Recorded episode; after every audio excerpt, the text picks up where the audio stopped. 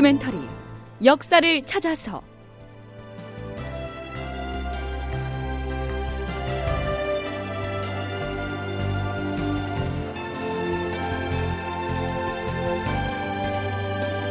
제 871편 부산을 일본에 떼어달라고?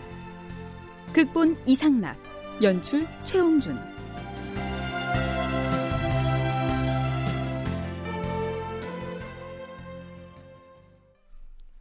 여러분 안녕하십니까? 역사를 찾아서의 김석환입니다. 지난 시간 말미에 경상도 해역으로 다시 출전한 이순신이 선조에게 장계를 보내서 충청도 수군의 지원이 필요하다는 점을 주청했다. 이런 내용을 방송했었죠. 하지만 경상도 앞바다에 떠 있는 수군 함대에서 멀리 평안도에 있는 선조의 행제소까지는 가는 데만도 여러 날이 걸렸을 테니까요. 선조의 응답을 받아보기 위해선 또 한참을 기다려야 했겠지요. 그러는 사이 반대로 선조가 내려보낸 유서, 즉 임금의 명령서들이 속속 이순신에게 도착합니다. 과인이 지금 경상감사 한효순이 올린 장계를 받아보았다.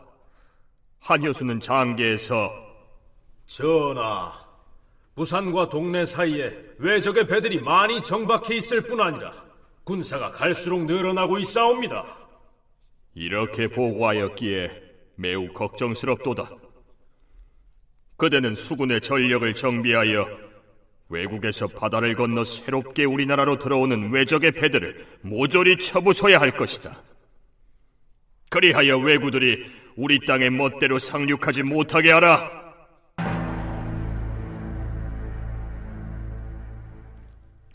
접반사인 윤근수가 과인에게 장기를 올렸는데 이런 내용이었다. 전하, 지금 외적들이 전함과 수군을 모두 다 모아서 부산 앞바다 어기에 가지런히 정렬해 놓고 있어옵니다. 그대는 이런 상황을 잘 살펴서 경솔하게 움직이지는 말고 송응창 경리학의 지시를 기다렸다가 힘을 합쳐 외적을 무찌름으로써 나라의 치욕을 씻도록 하라.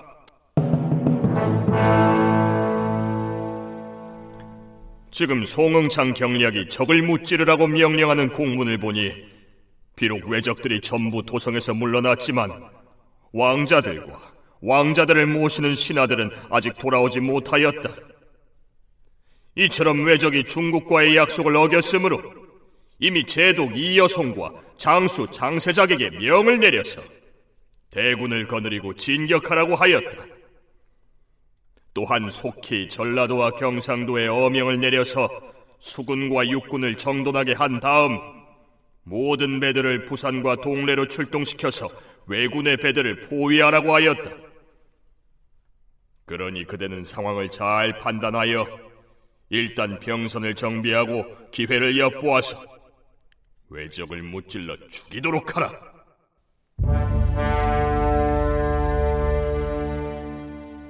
이번에 송응창 경리학이 우리 조선 조정에 이렇게 지시를 하였다. 호남과 영남의 수군들이 한꺼번에 모인다고 하는데 먼저 부산으로 가서 그곳에 정박하고 있는 외적의 배들을 불태우고 또한 소속된 수군과 병선과 무기들이 얼마나 되는지 그 상황을 명나라 장수에게 보고하라. 이런 지시를 내렸으니 만일 형편이 여의치 않아서 적선을 전부 불태울 수는 없더라도 속여서 보고하지는 말도록 하라.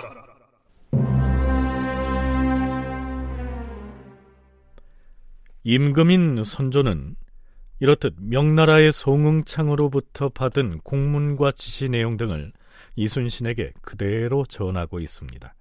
물론 선조와 송응창이 이순신에게 전해준 내용들 중에는 현장의 실제 상황을 제대로 파악하지 못하고 그저 주먹구구식으로 내린 지시들도 있었겠지요. 한편 이순신 역시 명나라 군이나 혹은 송응창에 대한 불만과 비판을 난중일기에 자주 토로하고 있습니다. 선전관 박진종과 선정관 포균이 임금의 분부가 담긴 공문을 가지고 왔다. 나는 전라 우수사의 배로 옮겨 탄 다음 술을 몇 순배 마시면서 선전관들과 이야기를 나누었는데 그들에게서 명나라군이 하는 짓을 전해 듣고 있노라니 참으로 통탄을 금할 수가 없다. 5월 14일의 일기가 이렇고요. 이틀 뒤인 16일의 일기를 보면 이런 내용도 보입니다.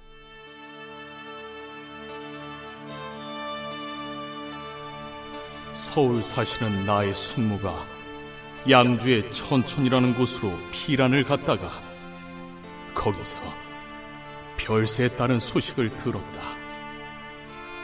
그 말을 듣고는 끝내 참지 못하고 통곡하였다. 세상 일이 이다지도 참혹한 때가 어느 시기에 있었으랴. 추상 치르는 일은 누가 맡아서 주관했는지 숙모의 아들 대진이는 숙모보다 먼저 세상을 떠났다고 하니 더욱 가슴이 아팠다.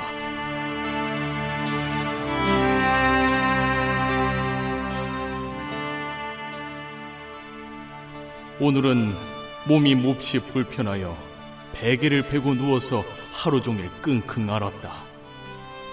한성에서 들려오는 소식에 따르면 명나라 장수가 중도에서 왜군을 추격하겠다면서 진군을 하다가 갑자기 진군 속도를 늦추더니 아예 한 곳에 머물러 있다고 하였다.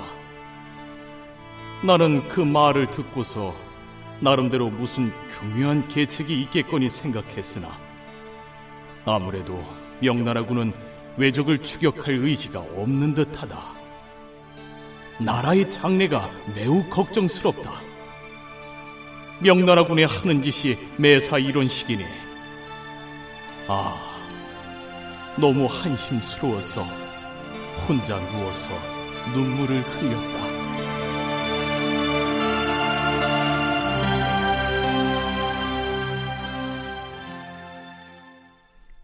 이순신이 처음으로 선조에게 충청도의 수군을 속히 보내서 지원을 해달라.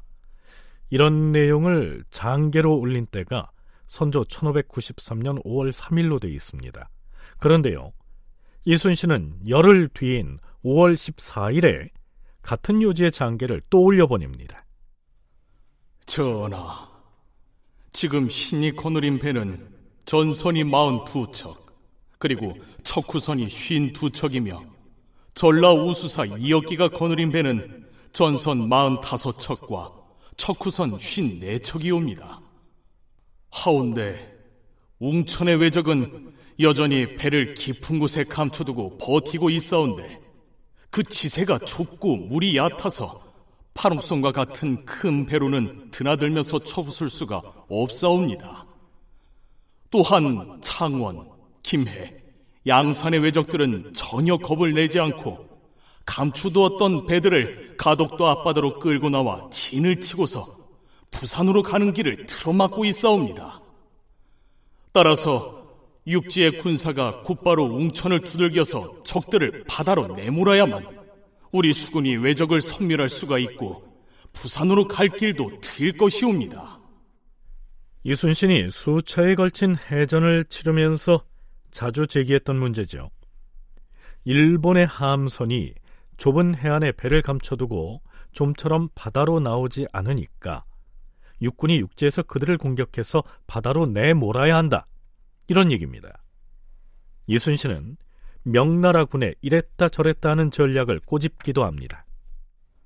지난번에 명나라 장수가 왜적을 죽이지 말라고 했다는 말을 전달받은 뒤로는 모든 장수와 군관들이 분하고 억울해서 절치부심하지 않은 이가 없었사옵니다.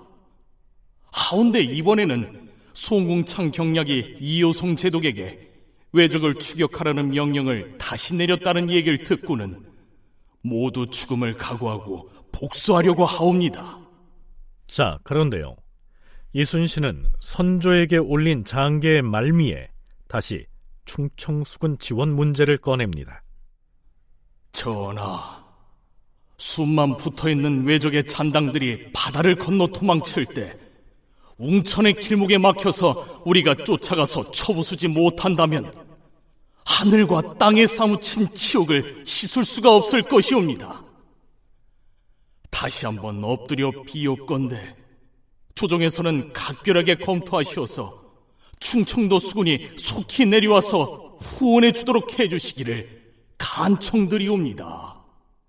한국학중앙연구원 정혜은 선임연구원은 이순신이 거듭해서 충청도 수군의 지원을 주청한 것은 물론 수군 병력을 증강해서 후퇴한 일본군을 무찌르기 위한 데그 목적이 있지만 그런 전략상의 문제 말고도 다른 의미를 읽을 수 있다고 분석합니다.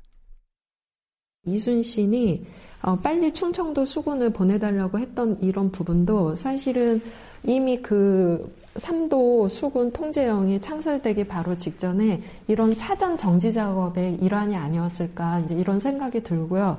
당시 충청도 수군 같은 경우는 충청도 지역에서 활동을 하지 않고요. 바로 한성으로 올라가서 2월 달에 행주대첩을 지원을 하고, 그 다음에 그 4월 직전까지 바로 한성을 수복하는 여러 가지 활동들을 유성룡의 지휘하에 충청도 수군 절도사인 정걸이 아주 활동을 활발하게 합니다. 이런 상태에서 이순신은 빨리 이 충청도 수군을 다시 밑으로 끌어내려서 경상도, 전라도, 충청도 수군이 세 곳의 수군들이 서로 연합해서 빨리 그 이 경상도 지역의 회로를 차단하려고 했던 그러한 그 구상을 했던 것이 아닐까.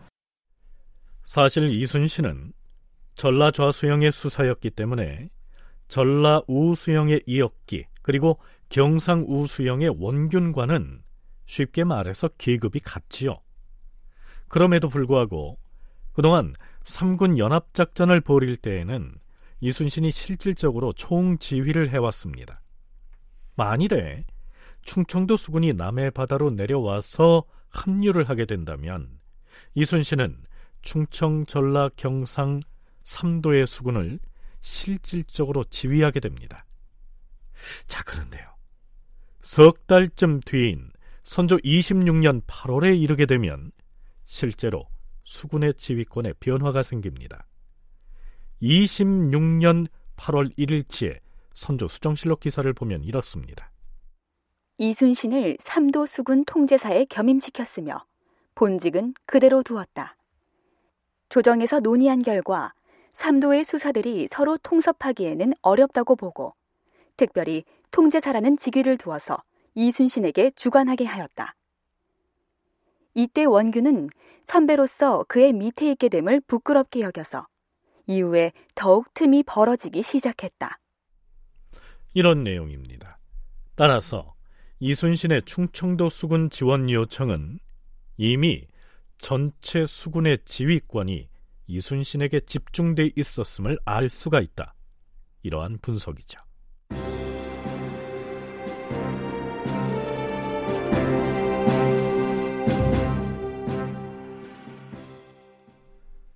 선조 26년 6월 5일 평안도 안주의 객관인 안흥관에서는 조선의 국왕인 선조와 명나라 병부 우시랑 송응창이 다시 만납니다. 그런데 송응창이 선조에게 뜬금없는 말을 꺼냅니다. 이 여성 제독이 보고한 첩보에 의하면 조선이 부산을 분할해서 외적에게 내어주고 그 경계 표지판까지 세웠다고 하는데 사실이 그렇습니까? 아니 그게 무슨 말씀이요? 부산은 동래와 연결된 땅인데 우리나라가 어찌 원수인 외적에게 떼어줄 리가 있겠소? 조상 대대로 이어받은 강토를 어찌 사사로이 떼어준단 말이오? 땅을 떼어서 적에게 주면 마침내는 나라를 보존할 수가 없게 될 텐데 우리가 아무리 어리석기로 그런 짓을 할 수가 있겠소? 뭐 나도 그 말을 믿지는 않았습니다만 아, 그러면 조선의 국왕께서는 부산에 경계 표지를 세우지 않았다는 사실과 외적에게 땅을 떼주지도 않았다는 등의 일들을 공식 문서로 작성해서 우리 중국 조정에 올리십시오. 자, 정말로 뜬금없는 얘기입니다. 송응창의 입에서 왜 이런 말이 나왔을까요? 국방부 군사편찬연구소 김경록 선임연구원은 그 배경을 이렇게 설명합니다. 좌우에 일어나는 진주성 전투 를 준비하던 시기가 이 시기입니다. 그래서 6월 22일에 어, 일본군이 대단히 병력을 동원해서 6일간이나 진주성을 공격하는 이 작전이 이루어지게 됩니다. 이 작전을 이루기 전에 실질적으로 어떤 행동을 하냐면 부산에서 16경을 불러다가 명군에 대해서 회유를 합니다. 그러니까 거짓으로 우리는 물러가겠다라고 하는 것을 표명을 하면서 16경에게 하나 협상으로 내세우는 게 뭐냐면 부산 지역을 중심으로 남해안에 우리가 이미 외성을 몇 개를 쌓았는데 이 지역은 우리에게 줘야 된다라고 일본군이 명군에게 내세운 이 하나의 명분입니다. 네, 예를 들면 일본 장수 소서 행장이 명나라의 심유경을 불러 앉히고는 이런 얘기를 했다는 것이죠. 그동안 심유격 관회가 강화 교섭을 실무적으로 논의해 왔는데 어떻게든 다시 전투를 벌이는 일이 없이 화친을 하는 쪽으로 마무리를 해야 하지 않겠습니까? 에, 그런데 지금 우리 중국 조정에서 방침이 변한 것 같습니다. 송경략도 일본군이 물러가지 않으면 전투가 불가피하다고 말하고 있으니. 아, 이렇게 하는 것이 어떻겠습니까? 어떻게 말이오? 한 가지만 약속해주면 바로 군사를 돌려서 철수하겠습니다. 무엇을 약속하란 말이오? 부산을 비롯한 남해안의 몇 군데를 우리 일본에게 떼어주십시오. 그동안 우리 일본군은 한성에서 퇴각하여 남쪽으로 내려올 것에 대비하여 부산을 비롯한 경상도 해안 몇 군데 외성을 구축해 두었습니다. 그것들을 그냥 둔 채로 본국으로 철수할 수는 없으니. 아, 그러니까 부산과 남해안의 몇 군데를 분할해서 일본에 할양을 해달라. 그런 다음에 전쟁을 끝내고 두 나라가 조공 책봉 관계로 화친을 하자. 이런 얘기요? 그렇습니다. 가정에서 유추하자면 이런 얘기가 오갔을 수 있다는 것이지요. 그렇다면 송응창은 그런 구체적인 사실을 정말로 모르고서 도리어 선조에게 어떻게 된 것이냐 이렇게 물어봤다는 것일까요? 김경록 연구원의 다음 얘기를 들어보시죠. 송응창이 그 당시에 뭐라고 하냐면 선조를 만났을 때 어, 일본이 기본적으로 부산을 할지 할당해서 가지기로 했다고 하는데 그것을 조선에서 알고 있느냐라고 물어보는 그런 상황입니다. 그래서 선조는 과감하게 그것이 아니다라고 선을 끊는 거고요. 이거는 1593년 6월 달 초만 하더라도 이미 명군 내에서도 최고 지휘관이었던 송창에게 이 협상 실무자였던 신유경이가 정확한 보고를 안 합니다. 보고를 안 하는 상황이 자연스럽게 노출되는 장면입니다. 하기야 심유경은 송응창의 사람이라기보다는 송응창의 상관인 명나라 병부상서 석성이 개인적으로 보낸 인물이지요. 따라서 심유경이 송응창에게는 그러한 협상 내용을 발설하지 않았을 가능성이 큽니다. 다큐멘터리 역사를 찾아서 다음 시간에 계속하겠습니다.